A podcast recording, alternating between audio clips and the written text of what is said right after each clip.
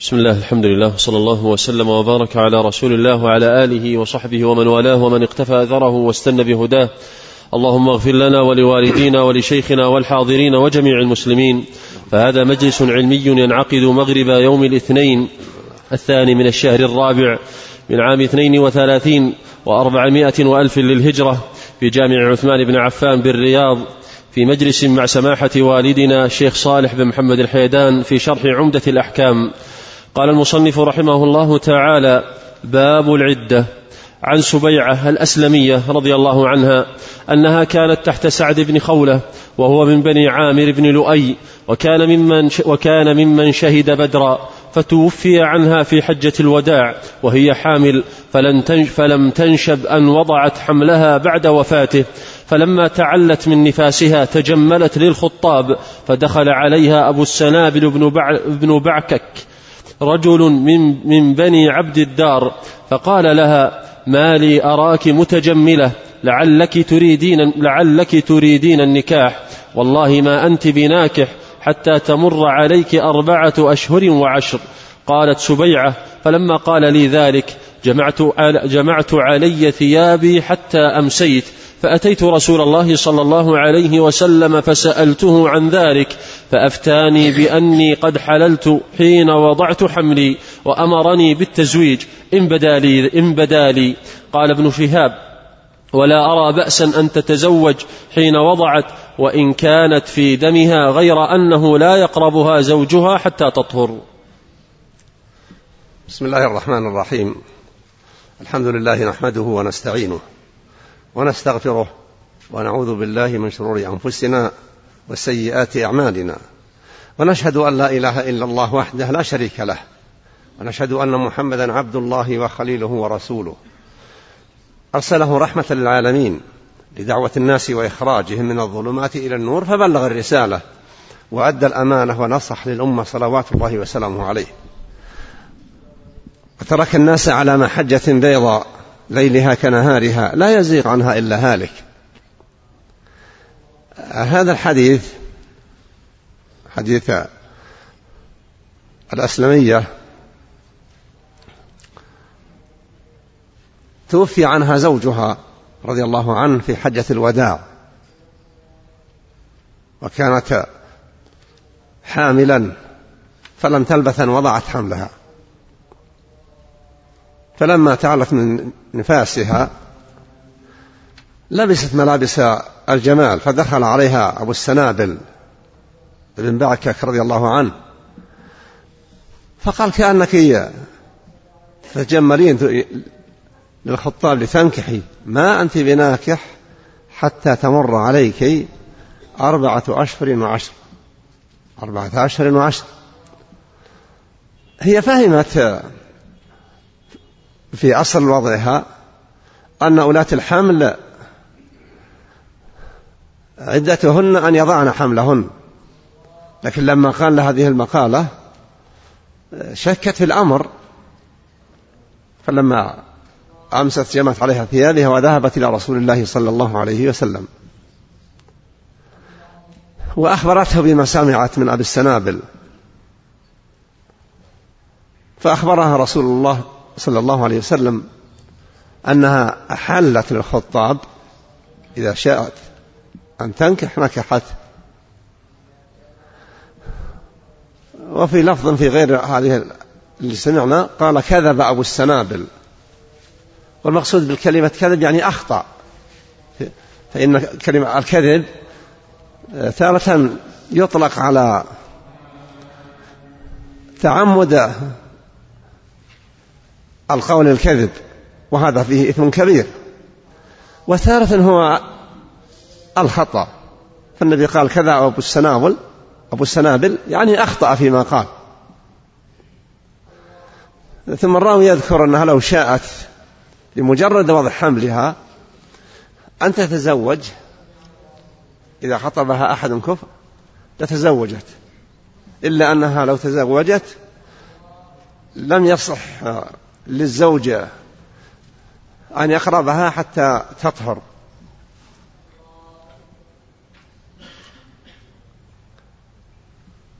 الله سبحانه وتعالى لما بين فيما يتعلق بالحمل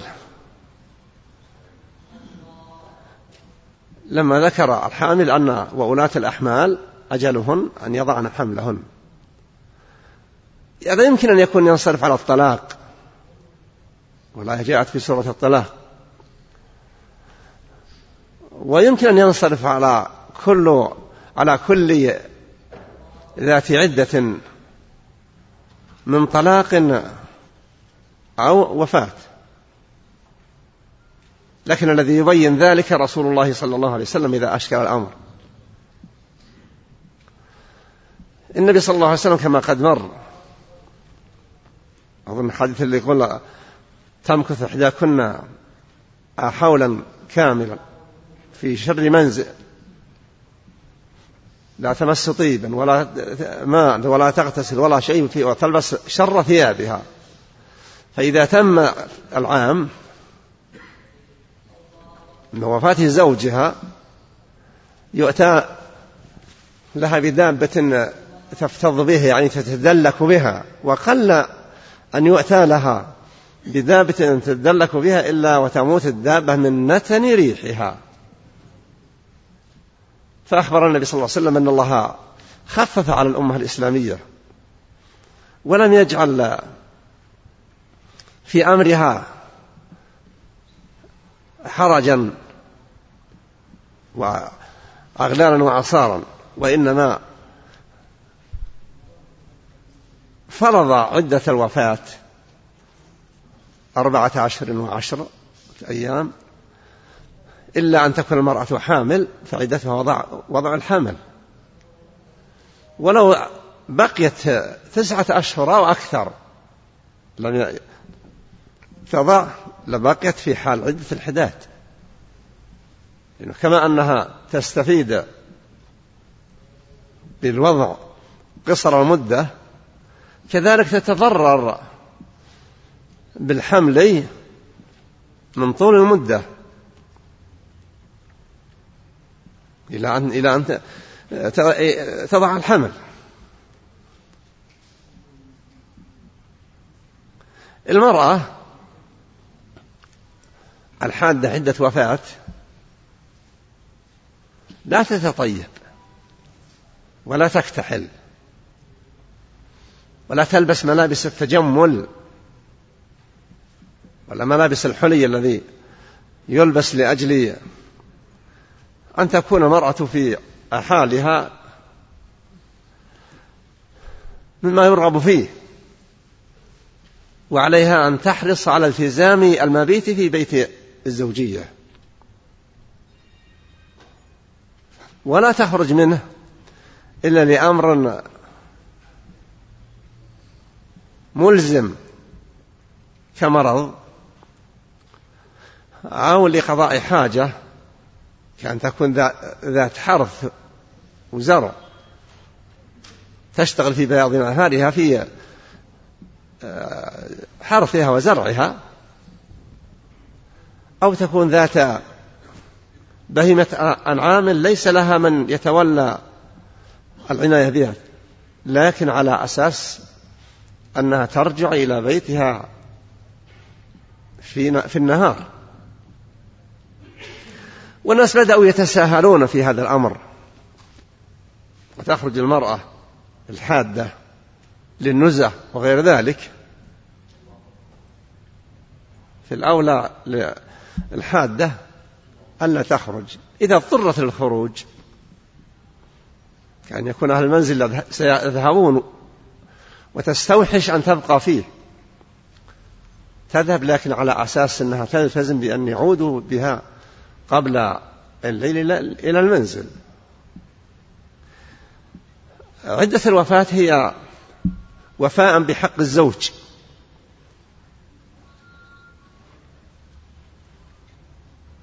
عدة الطلاق في الغالب أنها وفاء بحق الزوج ولبراءة الرحم. لكن عدة الوفاة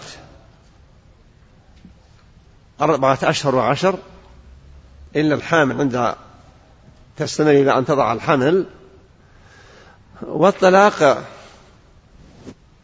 كذلك الحامل إلى أن تضع حملها.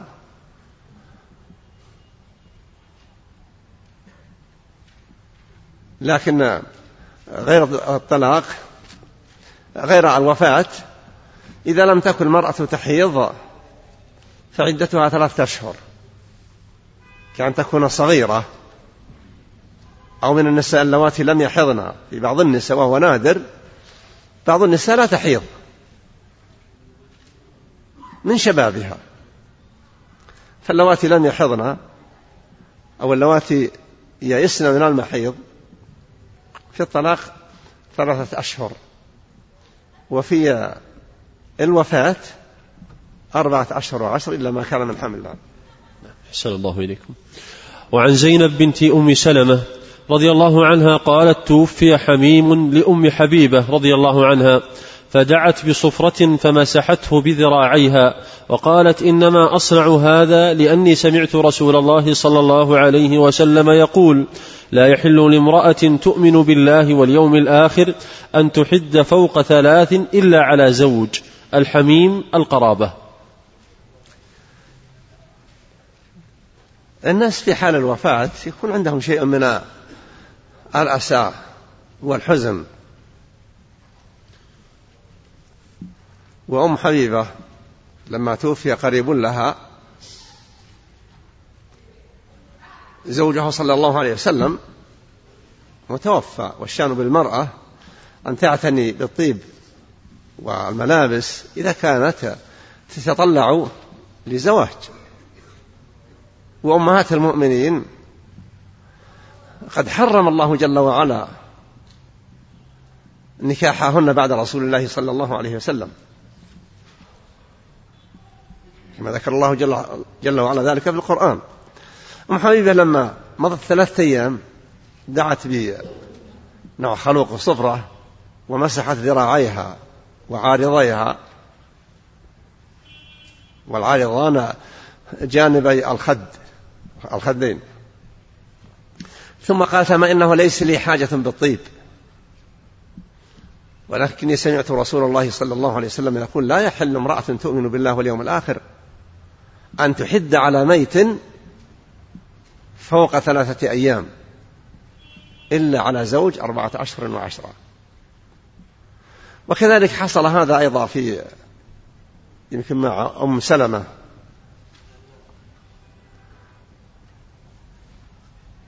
فإذا مات لأحد ميت الرجال ينبغي أن لا يكونوا في هذا الوضع.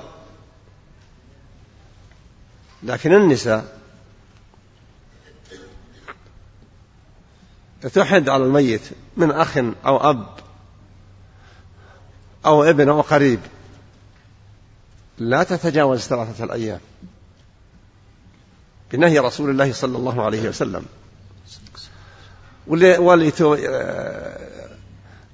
تبين أم حبيبة رضي الله عنها. ذلك بين طلبت هذا الصفرة لتمسح ما تمسحه من وجهها وذراعيها وبينت الحكم وهو أن النبي صلى الله عليه وسلم نهى أن تحد امرأة على ميت فوق ثلاثة أيام إلا ما كان من زوج. أحسن الله إليكم. وعن أم عطية رضي الله عنها أن رسول الله صلى الله عليه وسلم قال لا تحد امرأة على ميت فوق ثلاث إلا على زوج أربعة أشهر وعشرا ولا تلبس ثوبا مصبوغا إلا ثوب عصب إلا ثوب عصب ولا تكتحل ولا تمس طيبا إلا ما هي بعصب؟ عصب. أي نعم اسكن الصاد أحسن الله عليك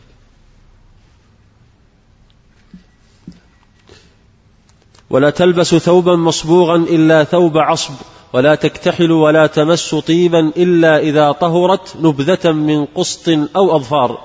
العصب ثياب من اليمن فيها بياض وسواد.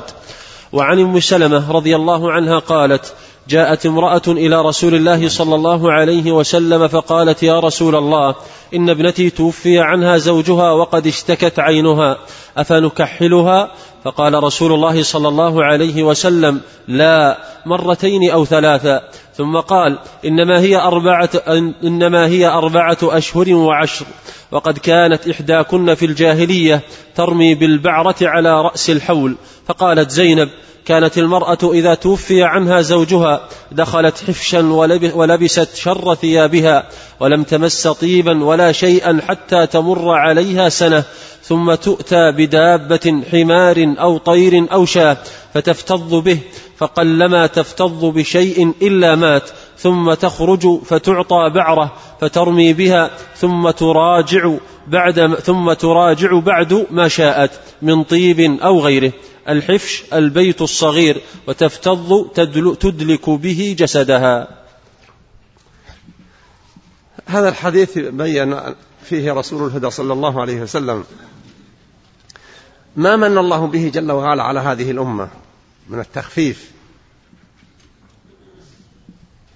في أمر الحداد وغيره. فإن هذا هذه الملة هذه الشريعة والملة حنيفية سمحة. خفف الله على العباد أمورا كثيرة. وأعطاهم ما لم تعطى أمة من الأمم قبلهم. فلله الحمد. على نعمه التي لا تحصى ونسأله جل وعلا أن يثبتنا جميعا بالقول الثابت في حياتنا وعند مفارقتنا دنيانا. هذه المرأة جاءت إلى النبي صلى الله عليه وسلم وابنتها توفي عنها زوجها وأصاب عينها الرمد فاستأذنت النبي لتكحلها. نوع علاج. فرفض النبي صلوات الله وسلامه عليه ذلك وقال لا. إنما هي أربعة أشهر وعشر وكانت إحداكن يعني جنس النساء. في الجاهلية تمكث عاما في شر منزل. يمكن زاوية من بيت شعر وأمثاله فلا تمس طيب ولا تغتسل. ولا تقرب شيئا من أسباب النظافة حتى تمضي سنة كاملة. ثم يؤتى لها بدابة من كبش أو ماعز أو حمار فتتدلك بذلك البهيم. وهي في غاية سوء الرائحة فقل أن تفتض بشيء من هذه الدواب إلا ويموت من شدة النثر الذي ما اعتاده. ثم تخرج ويؤتى لها ببعرة. فترمي به يعني كأن هذه المدة التي بقيت لا تساوي لا يساوي ثقلها ثقل هذه البعرة التي رمت بها. ثم تغتسل وترجع إلى ما تحب أن ترجع إليه من طيب وتجمل في ملابس أو غير ذلك.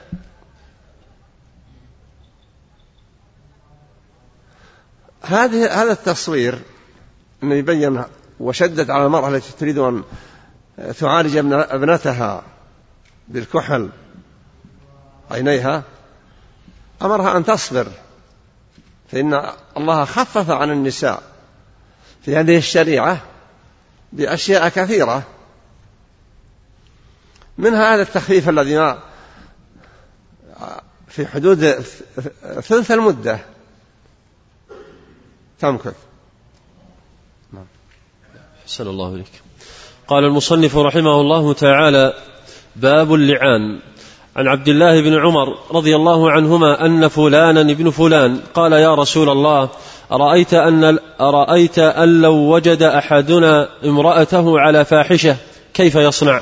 إن تكلم تكلم بأمر عظيم وإن سكت سكت على مثل ذلك قال فسكت النبي صلى الله عليه وسلم فلم يجبه فلما كان بعد ذلك أتاه فقال إن الذي سألتك عنه قد ابتليت به فأنزل الله تعالى هؤلاء الآيات في سورة النور والذين يرمون أزواجهم فتلاهن عليه ووعظه وذكره وأخبره أن عذاب الدنيا أهون من عذاب الآخرة. فقال لا والذي بعثك بالحق ما كذبت عليها ثم دعاها فوعظها وذكرها وأخبرها أن عذاب الدنيا أهون من عذاب الآخرة. فقالت لا والذي بعثك بالحق إنه لكاذب. فبدأ بالرجل فشهد أربع شهادات بالله إنه لمن الصادقين. والخامسة أن لعنة الله عليه إن كان من الكاذبين. ثم ثنى بالمرأة فشهدت أربع شهادات بالله إنه لمن الكاذبين والخامسة أن غضب الله عليها إن كان من الصادقين ثم فرق بينهما ثم قال الله يعلم أن أحد أن أحدكما كاذب فهل منكما تائب؟ ثلاثا وفي لفظ لا سبيل لك عليهما. قال يا رسول الله مالي قال لا مال لك. إن كنت صدقت علي إن كنت صدقت عليها فهو بما استحللت من فرجها وإن كنت كذبت فهو أبعد لك منها. عندك عليهما ولا عليها؟ لا سبيل لك. لا سبيل لك عليها. صح. نعم. أحسن الله. هذا الرجل جاء إلى النبي صلى الله عليه وسلم كما سمعنا في هذه القصة. وكأنه شاك في زوجته.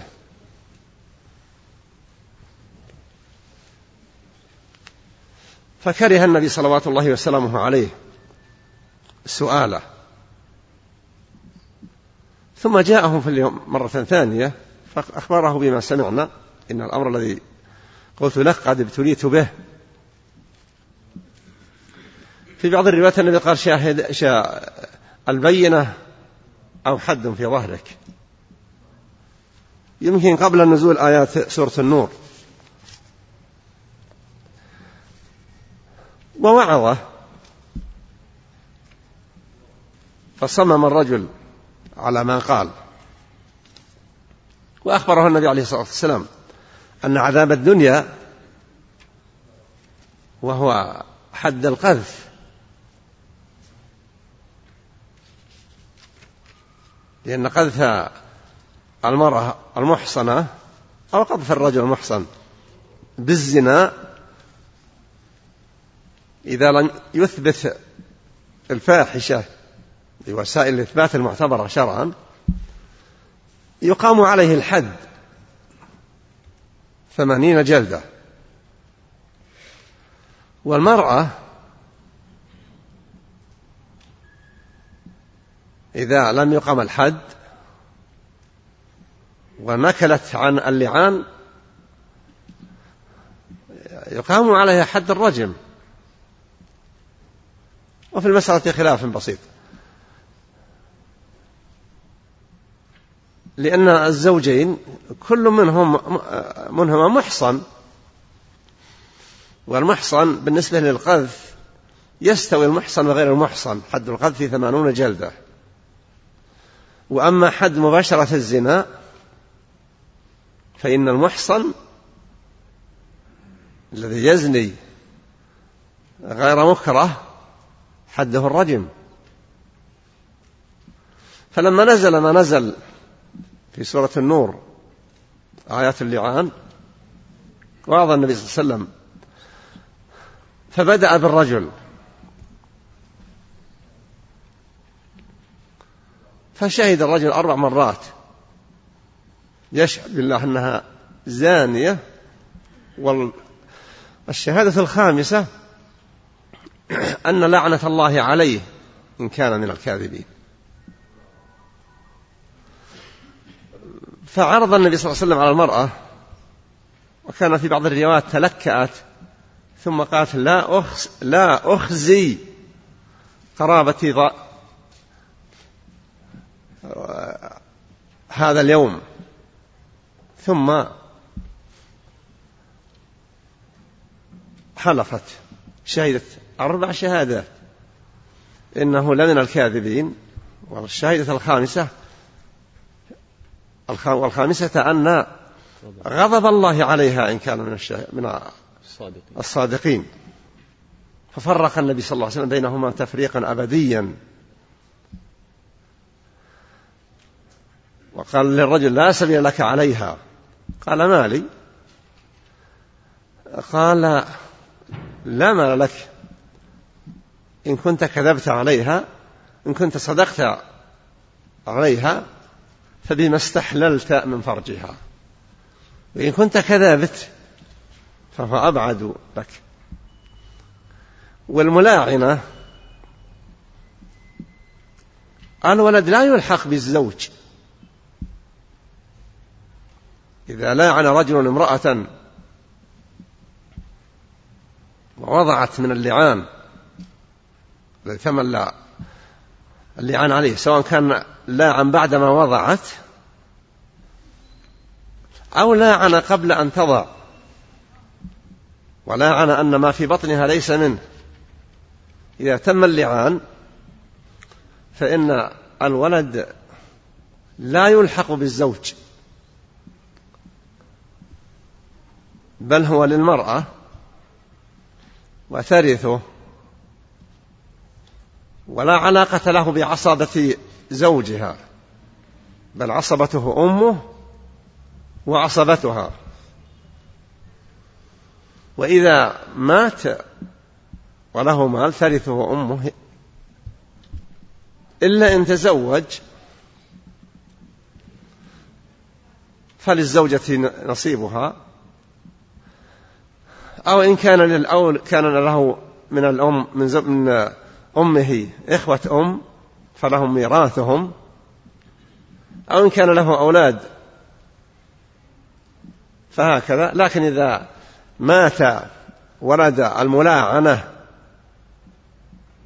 الذي لعنت من أجل زناها وحملها فإن إذا لم يكن له وارث فإن أمه فإن أمه ترثه. ورثا كاملا.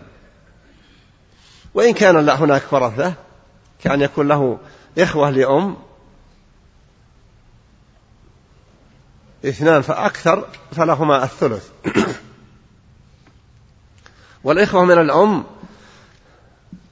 ليس لهم أكثر من الثلث. لو كانوا عشرة أو كانوا اثنين.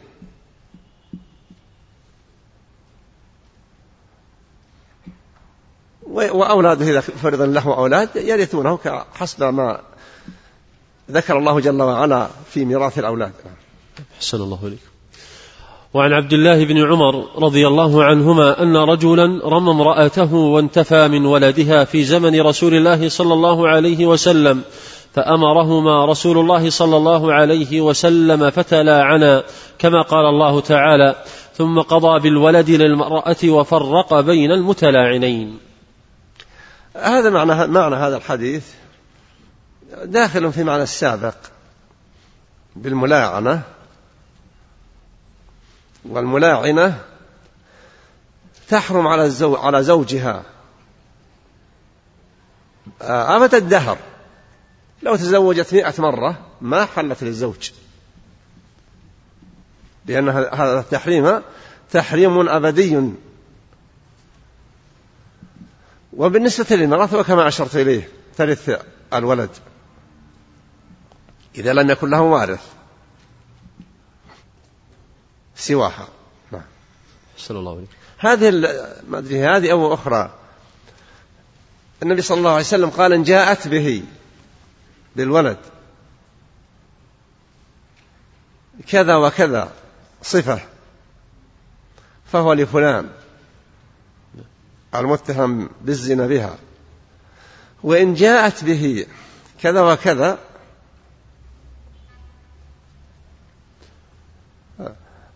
إن جاءت به كذا وكذا فهو لزوجها. لكن بعد اللعان يتعذر أن يلحق به. وإن جاءت به كذا فهو للشيء القبيح. ثم جاءت به قال جاءت به خدلج الساقين إلى آخره فهو لفلان. فجاءت به على الوصف القبيح. فقال النبي صلى الله عليه وسلم لولا ما نزل من كتاب الله لكان لي ولهذه المرأة شأن. يعني كان يقيم عليها الحد. لكن الله جل وعلا جعل اللعان منهيا لما بين الزوجين. وهذا من رحمة الله جل وعلا بالعباد. الإنسان قد يتعذر عليه أن يثبت أن امرأته زنت. ويرى أنه يتعذر عليه أن يقر أن هذا الولد له. وقد يرتكب شر وبلاء بقتل للمرأة والمولود إلى غير ذلك. والله جل وعلا هو أرحم الراحمين وأحكم الحاكمين. فشرع من الأحكام ما يخرج الشخص من الحرج الذي أوقعه ذلك العمل فيه بما بينه جل وعلا والذين يرمون أزواجهم في الآخرة. فجعل أمر اللعان منهي الموضوع. لكن لو فرض أن الشخص يتبرأ من ولد وهو له.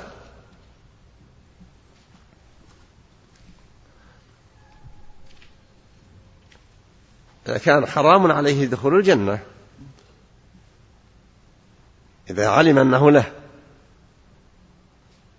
ثم تبرأ منه. لأي مكيدة يريدها بالمرأة أو بأهلها.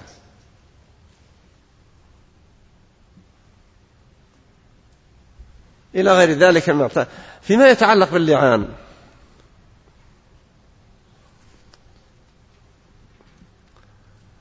لا يقدم عليه إلا إذا رأى الشخص أنه لا حيلة له إلا بركوب أمر اللعان. هذا أمر. الأمر الثاني ألا يسكت إذا علم بالولد أو علم بالحمل مدة. لا بد إذا علم أنها حامل من الزنا أن يبادر باللعان. فإذا سكت حتى تضع وذكر فوقها أشياء كثيرة قال لو هني به بالولد ولا مرد بشيء غير ذلك اعتبر أن الولد ولده. في هذا المعنى يدخل حديث الولد للفراش. وللعهر الحجر. يعني الولد يكون للمرأة لكن في ذاك لقصة الولد للفراش تنازع اثنان في أمر مولود. فقضى النبي صلى الله عليه وسلم أن الولد للفراش نعم. نعم أحسن الله إليكم. الولد ينسب إلى من يا شيخ؟ حسن الله عليكم ينسب إلى إلى أمه. قل فلان ابن فلانة. ابن فلانة وإذا قيل فلان ابن فلان بحث عن اسم حتى ليفر من العيب عليه فالأمر سهل لكن لا يصح أن ينتمي إلى أحد بعينه. أحسن الله إليكم. وعن أبي هريرة رضي الله عنه قال جاء رجل من بني فزارة إلى النبي صلى الله عليه وسلم فقال إن امرأتي ولدت غلاما أسود. فقال النبي صلى الله عليه وسلم هل لك إبل؟ قال نعم. قال فما ألوانها؟ قال حمر. قال فهل يكون فيها من أورق؟ قال إن فيها لورقا. لورقا لورقا. لورقا. نعم إن فيها لورقا. قال فأنى أتاها ذلك؟ قال عسى أن يكون نزعه عرق. قال وهذا عسى أن يكون نزعه عرق. النبي صلى الله عليه وسلم لا شك هو أحكم البشر وأبعد البشر نظرا وأصدقهم لهجة صلوات الله وسلامه عليه. وأبرهم في كل موقف. هذا الرجل جاء وولد له ولد. ولون الولد الولد يختلف عن لون الأب والأم. فجاء الرجل هاب أن يقول أن الولد لا أرتضيه لي. فأخبر النبي عليه الصلاة والسلام أن امرأته ولدت ولدا لون بشرة كذا وكذا. النبي صلى الله عليه وسلم ما قال الولد لك الولد الفراش. وهي فراشك وهذا الولد لك. وإنما قال ذهب ليضرب له الأمثلة التي يعرفها هذا الرجل. ما ما هل عندك من إبل؟ قال عندي إبل قال ما ألوانها؟ قال حمر قال هل فيها من أورق؟ قال إن فيها لورقا الأصل في الإبل إذا كان فحلها واحدا وألوانها متقاربة أنها لا تأتي بمولود يختلف عن ألوانها. هذا الذي تجري به العادة. قال ما ألوانها؟ قال حمر قال هل فيها من أورق؟ قال إن فيها لورقا يعني فيها أكثر من واحدة. قال أن لها. كيف جاء هذا وألوانها حمر؟ ولا شك النبي فهم أن فحلها منها. لأنه لو كان الفحل وحصل الضراب من فحل آخر قد يكون إذا كان الفحل الآخر أسود اللون ينزع الولد لكن فهل منها؟ قال أن كيف حصل هذا؟ قال لعله نزعه عرق. فقال صلى الله عليه وسلم وأنت ولدك لعله نزعه عرق. لعل جدا بعيدا أو جدة بعيدة أو إلى أي قرابة يكونون جذبة. الله يقول في أي صورة ما شاء ركبك. فقنع الرجل بقول النبي صلوات الله وسلامه عليه ورضي عن ذلك الرجل. فالشأن في الإنسان لما يسعى الأمر ويأتي السائل مستشكلا ما يسأل عنه مستعظما وضعا يراه يلتمس المسؤول ما يمكن أن يهدئ الحال ويزيل أسباب الإشكال. اقتداء بفعل المصطفى صلى الله عليه وسلم. فإن الإنسان ينبغي له بقدر ما يستطيع أن يأخذ يحرص على الأخذ بالطريقة التي يعلمها عن رسول الله صلى الله عليه وسلم. أحسن الله إليكم. وعن عائشة رضي الله عنها قالت اختصم سعد بن أبي وقاص وعبد الله بن جمعة رضي الله عنهما في غلام ف... وعبد. وعبد. أحسنت. جزاك الله خير يا شيخ. وعبد بن زمعة في غلام فقال سعد يا رسول الله هذا ابن أخي عتبة ابن أبي وقاص عهد إلي أنه ابنه انظر إلى شبهه. وقال عبد بن زمعة هذا أخي يا رسول الله ولد على فراش أبي من وليدته فنظر رسول الله صلى الله عليه وسلم إلى شبهه فرأى شبها فرأى شبها بينا بعتبة. فقال هو لك يا عبد بن زمعة الولد للفراش وللعاهل الحجر واحتجبي عنه يا سودة فلم تره سودة قط. سعد بن أبي وقاص أخوه عتبة قال لها إنه واقع وليدة زمعة جارية زمعة وأنها حملت منه. المرأة هذه وضعت الجارية في كان في زمعة بعد وفاته جاء يمكن وضعت بعد الوفاة وفاة زمعة. زمعة هذا أبو سودة أم المؤمنين. التي تزوجها النبي صلى الله عليه وسلم بعد وفاة خديجة.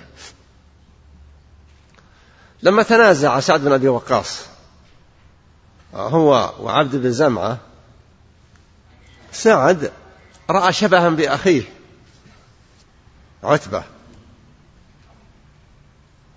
فجاء يريد أن يأخذ هذا المولود من عبد لأنه يراه ابن أخيه وأن, وأن أخاه عهد بذلك لسعد. عبد بن زمعة ما قبل وقال هذا ولد على فراش أبي لأن وليدة زمعة فراش يعني كان يجامعها زمعة.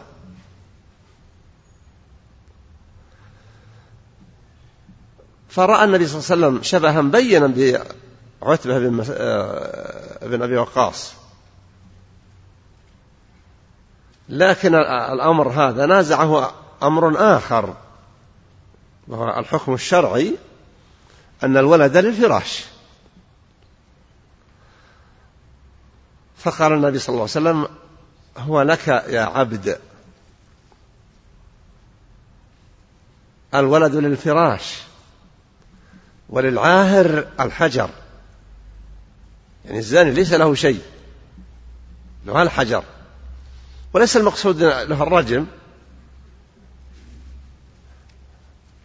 عتب بن وقاص مات قبل هذه الخصومة لكن يقصد أنه ليس للعاهر إلا الخيبة. والتراب. ثم قال النبي صلى الله عليه وسلم لسودة بنت زمعة بسبب ما رأى من الشبه البين بعتبة بن أبي وقاص قال واحتجبي منه يا زود يا سودة. أعطاه الحكم الشرعي من حيث الانتساب ومنع أم المؤمنين أن تعتبره تعتبره أخا لها. واختلف العلماء هل هذا الحكم ينسحب على كل امرأة تشبه حالها حال زمعة حال سودة ويشبه ولد بي هذه المرأة؟ شخصا آخر ولكنه ولد على الفراش.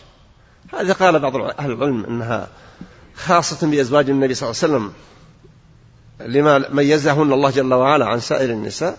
وقال بعضهم وهو الظاهر الراجح أن الشبه له أثر. لأن الشبه له أثر في انتساب الشخص لمن يشبهه.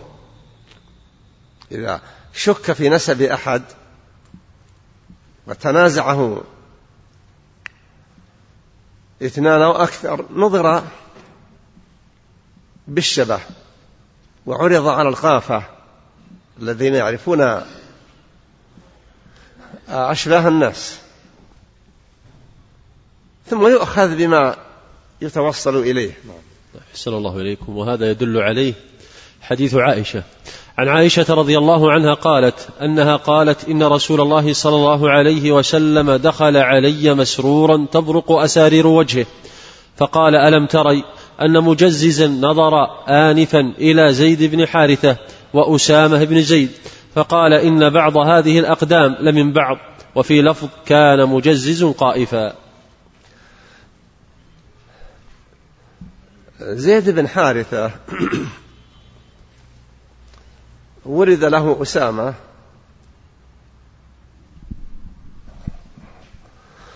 زيد بن حارثة ولد له أسامة بن زيد. فكان لونه يختلف عن لون أسامة عن لون زيد.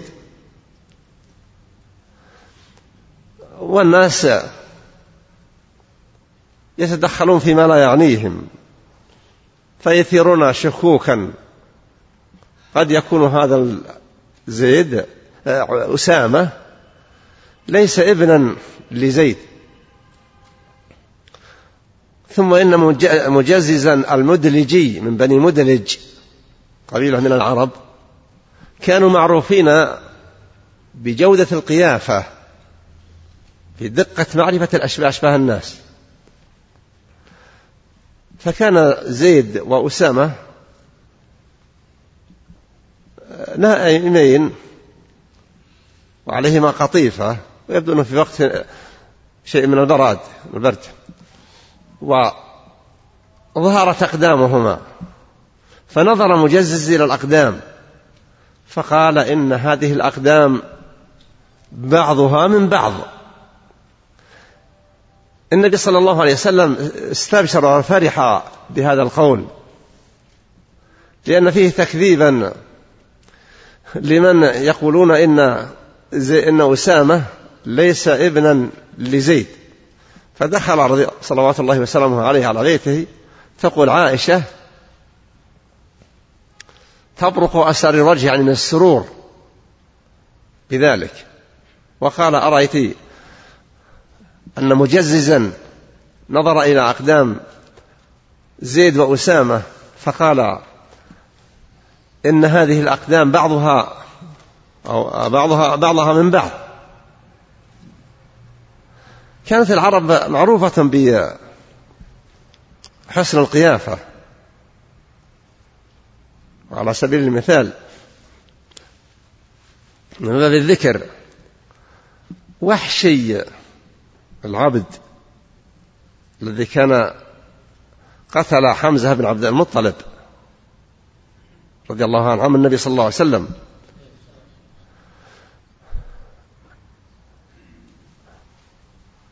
لما أسلم ما قتل لكن النبي ما أحب أن يراه صلوات الله وسلامه عليه. راح بعد الفتوح وعاش بحلب أو حمات. فجاء اثنان من القرشيين إلى حمات ومر على وحشي. فجاء إليه دخل عليه وسلم تحدث معه فنظر إليهما فقال لأحدهما إن فلانا ناولت امرأته صبيا في المهد وظهرت لي قدماه إن يكن ذاك الصبي أنت يا هذا فأنت ولد فلان.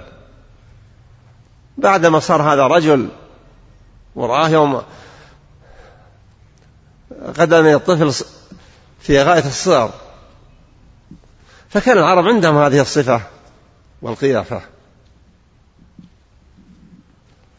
وهي تعتبر عندما لا يوجد سواها. في وقتنا هذا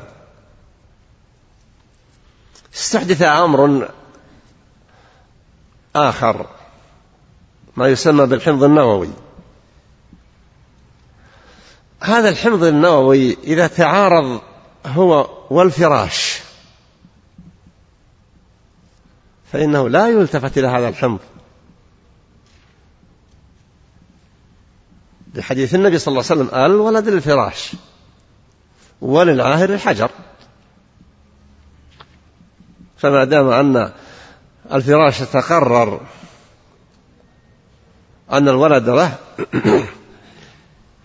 فما جاء فيه النص الصحيح عن النبي صلى الله عليه وسلم يقدم على ما يقال في الأشباه وفي هذه الأشياء المسألة الحمض هذا أمر عجب فالله أعلم بصحة ما توصلوا إليه. أحسن الله إليكم. وعن أبي سعيد الخدري رضي الله عنه قال ذكر العزل ذكر العزل للرسول صلى الله عليه وسلم فقال ولم يفعل أحدكم ذلك ولم يقل فلا يفعل ذلك أحدكم فإنه ليست نفس مخلوقة إلا الله خالقها. وعن جابر بن عبد الله رضي الله عنه قال كنا نعزل والقرآن ينزل لو كان شيئا ينهى عنه لنهانا عنه القرآن.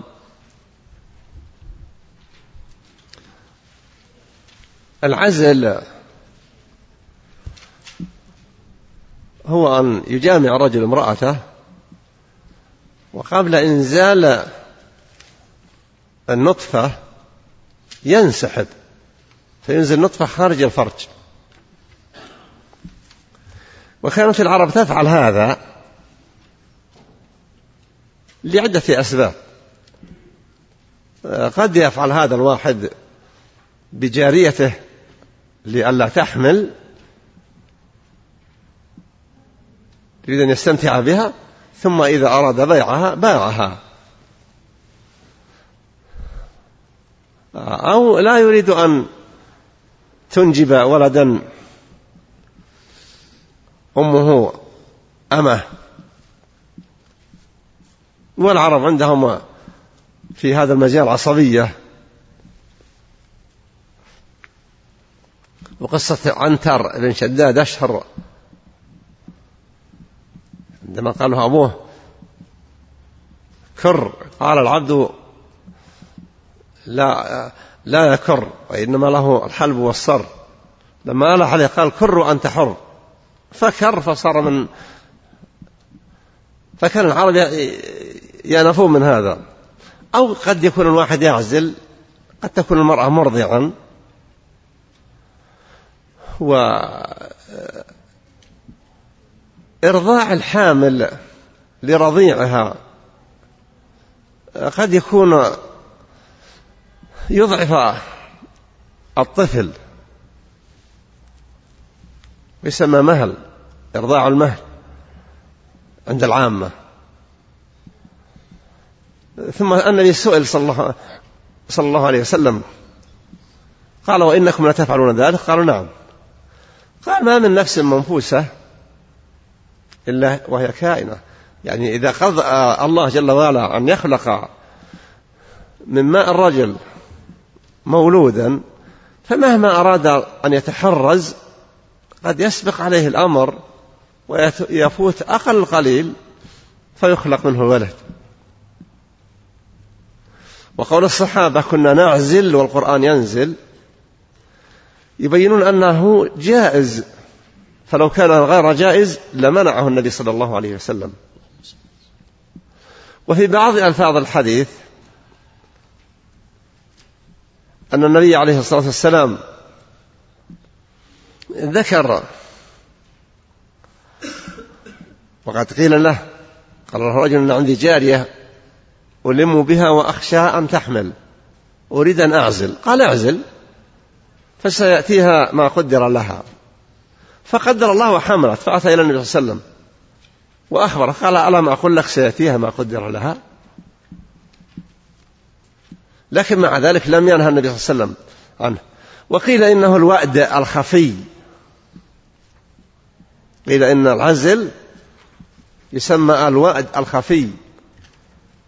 والوأد هو الذي قال الله فيه وإذا الموؤودة سئلت بأي ذنب قتلت. لكن ما دام أنه علم النبي صلى الله عليه وسلم ولم ينهى عنه فالأصل فيه الإباحة. اختلف العلماء إذا أراد الواحد أن يعزل عن زوجته هل لابد أن يستشيرها؟ قد تريد الحمل.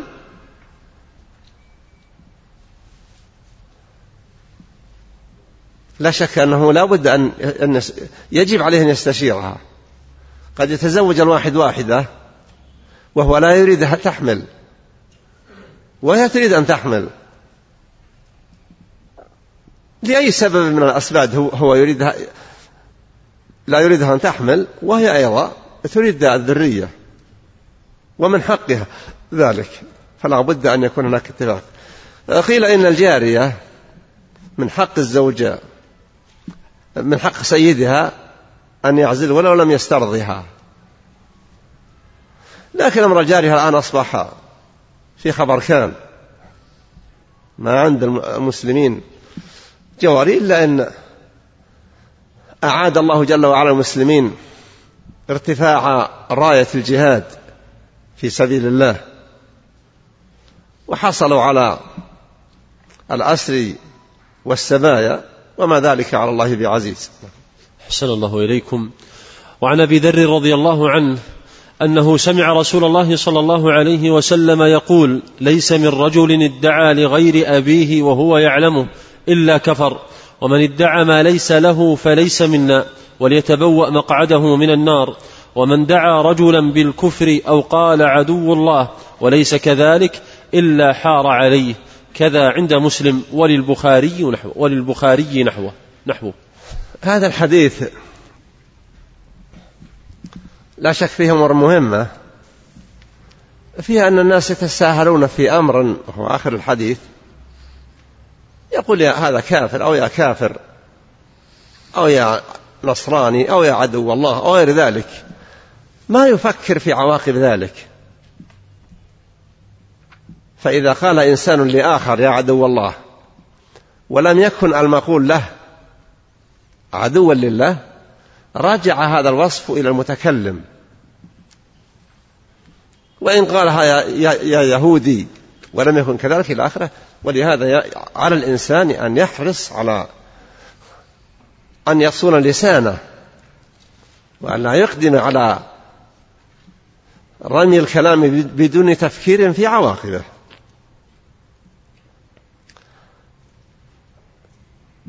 من ادعى ما ليس له؟ لأي سبب من الأسباب؟ إما ليأخذ مال شخص بغير حق وقال هذا لي وليس عند ذاك ما يدفع هذا القائل فعذا عليه ما ذكر في الحديث. إذا انتمى الإنسان لغير أبيه وقال أنا ابن فلان. وليس جدا له من أو جد جد الإنسان يمكن يقول أنا أنا ابن فلان جد أبيه أو جد جده. فهذا لا بأس. النبي صلى الله عليه وسلم قال أنا النبي لا كذب أنا ابن عبد المطلب. لكن إذا قال أنا ابن فلان يريد أن يرفع قدره يلتمس شخصا له وزنه في المجتمع ويقول أنا أبي فلان. هذا إذا قرأ هذا الكلام حرام عليه رائحة الجنة. ولذلك الإنسان ينبغي أن يلاحظ لسانه.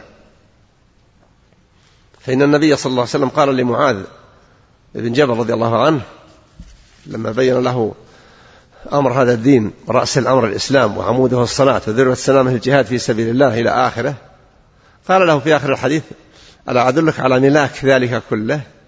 قال بلى يعني قال أمسك عليك هذا. وأشار النبي صلى الله عليه وسلم إلى اللسان نفسه. فقال وإن لمؤاخذون بما نتكلم به. فقال له رسول الله صلى الله عليه وسلم ثكلتك أمك. هذه لفظة يعتادها العرب. لا يقصد معناها. ثكلتك أمك. وهل يكب الناس في النار على وجوههم أو قال على مناخرهم إلا حصائد ألسنتهم؟ فالإنسان إذا استطاع أن يحفظ لسانه عن أي قول له خطره دل ذلك على توفيقه. وإذا لم يستطع فقد أخبر النبي صلى الله عليه وسلم أن الرجل يتكلم بالكلمة من سخط الله. ما يظن أن تبلغ ما بلغت وفي بعض الألفاظ يضحك بها القوم. تهوي به في النار أبعد مما بين المشرق والمغرب. الإنسان يحتاج إذا أراد أن يتكلم بأمر من الأمور أن يفكر في عواقب هذا هذه الكلمات. ما, ما الذي يرجع عليه منها؟ إذا وفق الإنسان وتعاهد نفسه كلما هم بكلام فكر في عواقب الكلام ألف هذه المحاسبة لنفسه. والإنسان إذا وفق لحساب نفسه قبل عرضه للحساب حصل على كثير من أسباب النجاة نعم أحسن الله إليكم. نقف هنا عند كتاب الرضاع. أو نكمل أحسن الله إليكم. لا لا نقف عليه. نقف؟ يمكن عندك أسئلة ونطول إيه عليها. أسئلة, أسئلة. نعم. أحسن الله إليكم. شوف. أحسن الله إليكم. سماحة الوالد هذا يسأل يقول هل من لازم الإحداد أن لا تتكلم المرأة مع الرجال الأقارب؟ وهل بارك الله فيكم صوت المرأة عورة؟ لا المرأة الحادة لا لها أن تتكلم مع من كانت في حياة زوجها تتكلم معهم. من إخوانه وأبناء إخوانه وأبناء أخواله وأخواله وقرابته أو قرابتها. لها أن تتكلم مع من كانت العادة أنها تتكلم معهم. ومن ذلك لها أن ترد على الهاتف. إذا اتصل متصل لا أن ترد عليه. فلا حرج في ذلك نعم. أحسن الله إليكم. يقول هل الوظيفة للمرأة كالتعليم أو الدراسة أو التمريض وغيره يجيز لها الخروج في عدة الوفاة؟ إذا كانت في عمل وظيفي تقبض عليه مرتبا ولا تعطى إجازة حداد فلا حرج أن تذهب مع العناية بحفظ نفسها. وحفظ نفسها مطلوب منها في حياة زوجها أو بعد وفاته. نعم. حسن الله إليكم. يقول هل من حكمة في عدة المطلقة الآيسة أن تكون ثلاثة أشهر والمتوفى عنها زوجها ولو وإن كانت آيسة أربعة أشهر وعشرة؟ الله جل وعلا جعل هذه العدة للمطلقة والمتوفى عنها. زوجها. هي فيها شيء من حق الزوج بعد وفاته وفيها أيضا استبراء الرحم للمطلقة. فالأحكام إنما تشرع لعامة الناس.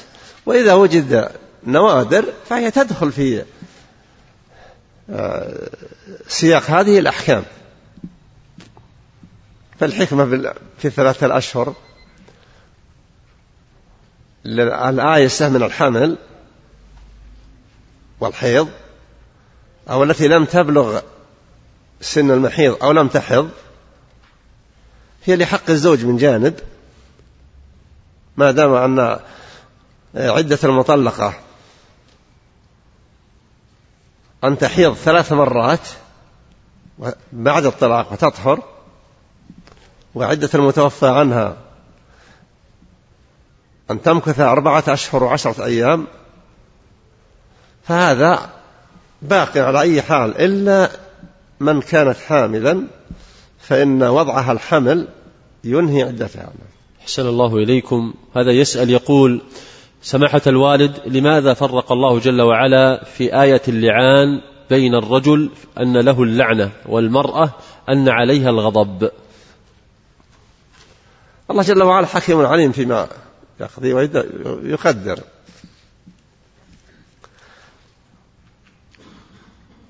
وكلا الأمرين اللعنة والغضب شيء لمن وصف بها. الرجل لما يرميها بما ليس فيها كأنه لم يرحمها. فناسب أن يستحق اللعن الطرد الإذلال. والمرأة لما زعمت أنها لم تزني ناسب أن تشهد هذه الشهادات وأن في الخامسة أن غضب الله عليها. وغضب الله جل وعلا. عظيم الخطر على المرأة واللعن عظيم الخطر أيضا على الرجل نعم. أحسن الله إليكم. هل اللعان له عدة؟ ها؟ اللعان الملاعنة. تعتد الملاعنة. لا ما انتهت. ما تحتاج إلى عدة. لكنها إذا كانت حامل لا تتزوج إلا بعد وضع الحمل. لأجل أن الحمل ليس للزوج اللي بيتزوجها النبي يقول لعن الله من سقى ماءه زرع غيره. فيجتنب هذا. نعم, نعم. أحسن الله إليكم. وهذا يسأل إذا تبرأ الأب من ابنه لسوء خلقه أو لأنه صاحب مخدرات أو لأنه لا يصلي فما حكم ذلك؟ هذا لا يجوز. أن يتبرأ إنسان من ولده. لأي سبب من الأسباب بأنه ليس ولده؟ هذا داخل في حد في شديد التحريم. وأن الإنسان إذا تبرأ من ولده وهو ينظر إليه يعرف يعني يقين أن حرام عليه رائحة الجنة. سماحة الوالد يقول إذا كان سيقام حد القذف على من هو أقل من أربعة أشخاص إذا رموا امرأة بالزنا أو رجلا. فما الواجب عليه إذا رأى الإنسان من يفعل الفاحشة؟ كيف إذا رأى لوحده أو اثنين فقط رأوا الزنا فإذا شهدوا فإنه سيقام عليهم حد القذف. لا شك إذا لم يأتوا بأربعة شهداء أقيم عليهم حد القذف. وهذه حصلت في عهد عمر رضي الله عنه. وشهد ثلاثة. والرابع قال لا رأيت استا تنزو ونفسا يعلو ولا أدري ما وراء ذلك. فأقام عمر رضي الله عنه على الثلاثة الحد طيب أحسن الله إليكم. يقول لي قريب مصاب بمرض نفسي فتارة تصرفاته صحيحة وتارة يسب ويشتم ويتهجم على القريب والبعيد. ويقول ألفاظا قبيحة وهو متزوج ولديه أبناء وله الآن أكثر من ستة أولاد. وله أيضا أكثر من سنة لا يقرب زوجته متهما لها بالزنا ويتلفظ عليها بالطلاق. فهل يعتبر من هذا الشخص اللعان أو يقع الطلاق؟ وما توجيهكم؟ حفظكم الله حيال هذا الشخص من تمكين زوجته له. إذا كانت تعرف أنه فاقد للأهلية يعني لا يتصرف تصرف العقلاء فلا حرج عليها بل عليها أن تمكنه من نفسها. لأن هذا حق له. وأما إذا كان تارة يكون في عقل صحيح وفي تارة أخرى يكون فاقدا للعقل فما يكون منه في حال مراجعة عقله, عقله له يكون مؤاخذا بما يصدر منه. نعم. أحسن الله إليكم. يقول إذا تضمن عقد عمل بين شركة وعامل أن تتكفل الشركة بتأمين صحي للعامل وعائلته هل للعامل أن يقبل بهذا التأمين إذا كان عن طريق دفع الشركة لمبلغ من المال لإحدى شركات التأمين للقيام بهذا الأمر؟ أرجو أنه إذا لم يفعله شيء من هذا فلا حرج عليه هو لن يدفع شيء. والشركات التأمين قد تكون ملزمة من السلطة أن تؤمن صحيا على منسوبيها. نعم. أحسن الله إليكم. سماحة الوالد يطرح في بعض الصحف وفي بعض المواقع أن كتاب الدرر السنية في الأجوبة النجدية كتاب يدعو إلى التكفير وينبغي أن يصادر من السوق. فنأمل من سماحتكم الإجابة حول ذلك. نسأل الله العافية. من يقول هذا الكلام؟ لا شك أنه إما لا يفهم ما كتب ولا يعرف ما كانت الحال عليه عندما كانت الأحوال في عهد تأليف هذه المسائل أو أن له غرضا آخر سيئا. فنسأل الله أن يهدي ضال المسلمين. أحسن الله إليكم. وهذا يجرنا إلى أسئلة وردت كثيرة تسأل عما حدث في معرض الكتاب من بعض المحتسبين حفظهم الله. ووفقنا الله وإياهم لكل خير وصف الله عنا وعنهم كل شر. وما هي أفضل الطرق للإنكار؟ مثل هذه الأماكن. أحسن الله إليكم وكلمة توجهونها للشباب ولغيرهم أيضا. النبي صلوات الله وسلامه عليه أعطى بيانا واضحا لا إشكال فيه. يقول من رأى منكم منكرا فليغيره بيده. فإن لم يستطع فبلسانه. فإن لم يستطع فبقلبه. وذلك أضعف الإيمان. وفي حديث آخر وليس وراء ذلك حبة خردل من إيمان.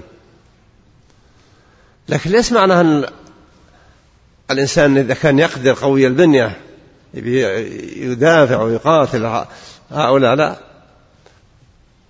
ما دامت أنه ممنوع أن يتصرف بيده يتكلم بلسانه وليحرص على الرفق. الله يقول ادعو إلى سبيل ربك بالحكمة والموعظة الحسنة. وقال هذه سبيلي أدعو إلى الله على بصيرة أنا ومن اتبعني. ينبغي لمن رأى منكرا في طريق أو في معرض كتاب أو رأى كتبا تباع يرى أنه لا يحل بيعها يقول للشخص بلطف هذا كتاب لا يصح بيعه. وهو يفسد عقائد الناس أو يدعوهم إلى الخنا والفجور أو غير ذلك من ما تنطوي عليه هذه الكتب. إن استفاد السامع والمأمور فهذا يجب أن يكون هو قصد المتكلم وإن لم يستفيدوا ولم يلتفتوا إليه يكون قد أبرأ ذمته. إذا رأى منكرا لا يستطيع أن يصبر عليه فليبلغ السلطة المسؤولة. وتبرأ ذمته. ثم أيضا إذا أراد أن يستنكر لا يستنكر بصلف وتمعر وهيجان. يتكلم بالرفق والنبي يقول ما دخل الرفق في شيء إلا زانه. ويقول إن الله يعطي على الرفق ما لا يعطي على الشدة. وهذه بلايا الآن. ونسأل الله جل وعلا ألا تتطور الأمور إلى أسوأ. في السابق بعض الكتب يستحي اللي يملكها أن يعلم أحد أنه يملك ذلك الكتاب. ثم صارت هذه الكتب تعرض على شيء من الاستحياء ثم صارت تعرض بشيء من الاستعلاء. نسأل الله العافية. نسأل الله أن يحمي بلادنا في عقيدتها وفي أخلاقها وفي أمنها على الدين والدنيا وأن يصلح الولاة ويهديهم وأن يملأ قلوبهم من مخافة الله جل وعلا. الله يقول فأما من خاف مقام ربه ونهى النفس عن الهوى هذا هو اللي يدرك الشيء. فإذا وفق الوالي أيا كان واليا لأن يتصف بمخافة الله ويعلم أنه مسؤول ومحاسب على ما يفعل وعلى ما يقره وعلى ما يسكت عنه. الله وسع علينا فيما يتعلق بإنكار المنكر. إذا كان الإنكار باللسان يسبب مشاكل لا يستطيع الإنسان أن يتحملها ولا أن يدفع أثرها. ينتقل إلى المرحلة الثالثة. يبغض هذا المنكر من قلبه ويبغض فاعليه ويبغض من يقرهم عليه. لأنه إذا لم يفعل كان مواليا من حد الله. والله يقول لا تجد قوما يؤمنون بالله واليوم الآخر يوادون من حاد الله. إلى آخر الآية. حتى الوالد والوالدة والأخوة والأولاد إلى آخره. ما يبادل من يعصي الله جل وعلا بالمحبة. يمكن أن يبادله بالشفقة. يشفق عليه. يخشى أن الأمر إذا اتسع. سبب نكبة كبيرة. والله يقول واتقوا فتنة لا تصيبن الذين ظلموا منكم خاصة. الناس في قصة حديث زينب أم المؤمنين لما دخل عليها النبي صلى الله عليه وسلم قال ويل للعرب من شر قد اقترب. فتح اليوم من ردم يأجوج ومأجوج كهذا ثم حلق بين أصبعه الإبهام والسبابة. حلقة اتساعها عدد من السنتيمترات القليلة. هي عرفت أن النبي عندما ذكر هذا المقال أنه خائف قالت أنا أهلك وفينا الصالحون؟ قال نعم إذا كثر الخبث. إذا كثر الخبث جاءت العقوبة. حديث آية واتقوا فتنة لا تصيبن الذين ظلمهم خاصة. وقصة الجيش الذي يغزو الكعبة. حتى إذا كانوا ببيداء من الأرض. خسف بأولهم وآخرهم. فقالت عائشة يخسف بأولهم وآخرهم. وفيهم أسواقهم ومن ليس منهم ومن ضمه الطريق. فقال صلى الله عليه وسلم نعم. يكون مهلكهم واحدا ويبعثون على نياتهم نسأل الله العافية. أحسن الله إليكم. سماحة الوالد يقول ذكرتم في درس سابق أن الحاكم إذا أخذ الحكم بالقوة لا تجب طاعته. ولقد قرأت في أصول السنة للإمام أحمد أنه يقول إذا استتب الأمر له تجب طاعته. فأشكل هذا الأمر علي. فما هو القول الصحيح في المسألة؟ أحسن الله إليكم. لا أنا ما هي بهذه الصورة. الشخص الذي يغلب على الناس ويستولي عليهم ويقوض ما كان عندهم من سلطان. ويقوم بالغش هذا ليس هو الوالي الذي لا يحل معارضته. وتجب على الناس له الطاعة.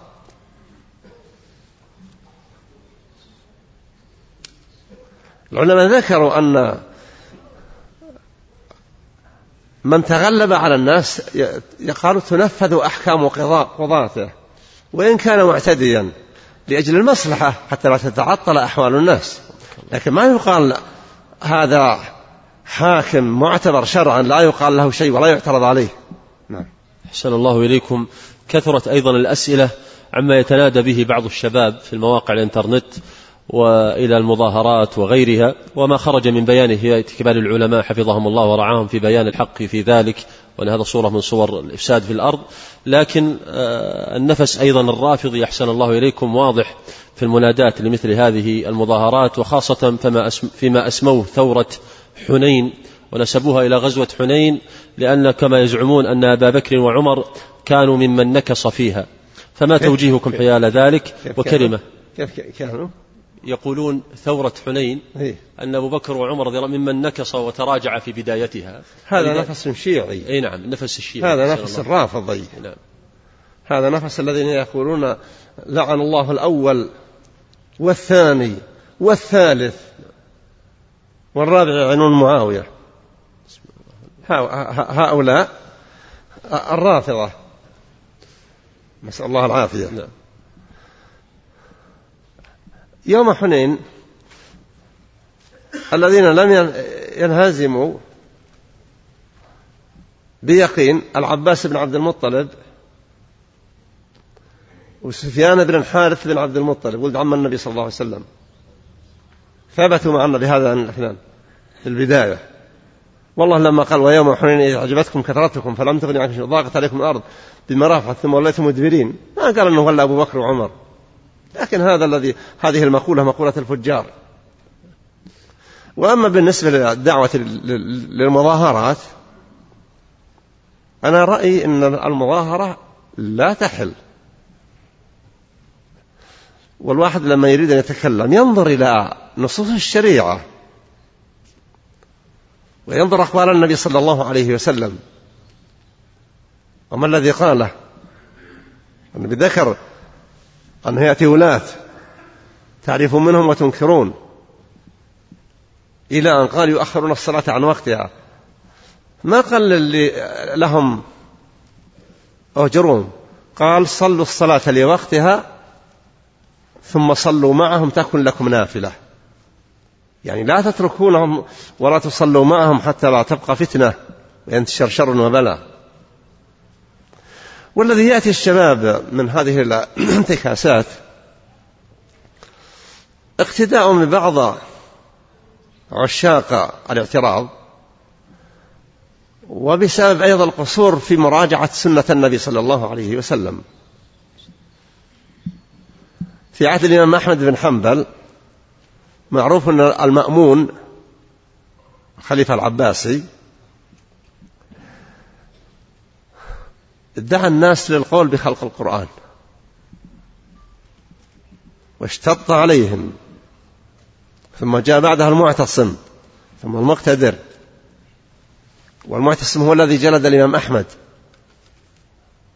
ومع ذلك كان الإمام أحمد تعمل الجراحة له لإزالة ما يبس من أثر الضرب في جسده وهو يشتغل الجراح ويقول اللهم اغفر للمعتصم اللهم اغفر للمعتصم. لما قيل له قال قال لا أحب أن ألقى الله بيني وبين أحد من آل محمد خصومة. ولما جاء للإمام أحمد عدد من أصحابه يريدون أن يعلنوا الاعتراض على الخليفة الذي جاء بعد المعتصم. غضب عليهم الإمام أحمد غضبا شديدا وقال تريدون أن تفتقوا في الإسلام فتقا. يقول ابنه أظن صالح وعبد الله غضب غضبا عليهم لم يغضبه عليهم قبل ذلك اليوم. لم يغضب مثل قبل ذلك اليوم. ذلك هم الفقهاء حقا. الإمام أحمد وطبقته. فنسأل الله جل وعلا أن يكفينا شر هذه الفتن وأن يصلحنا ويصلح ولاة أمرنا ويوفقنا جميعا لتقوى الله جل وعلا في السر والعلانية. قراءة الأحاديث التي فيها صلف الآئمة وصولة الآئمة وظلم الآئمة إذا قرأ الإنسان وهو في قلبه ونيته أن يكون منقادا لأمر الله وأمر رسوله يجد في ذلك خيرا كثيرا. وأما إذا تطلع فأولئك فعلوا وفعلوا وأدركوا مرادهم. وفعلوا وفعلوا. يمكن أخف الحركات اللي صار فيها شر. الحركة اللي كانت في مصر. ومع ذلك لا تزال آثارها لم تنطفئ نارها. فنسأل الله العافية. آمين آمين. أحسن الله إليكم. شكر الله لكم. نسأل الله عز وجل أن يصلح أحوال المسلمين في كل مكان. آمين. اللهم صل على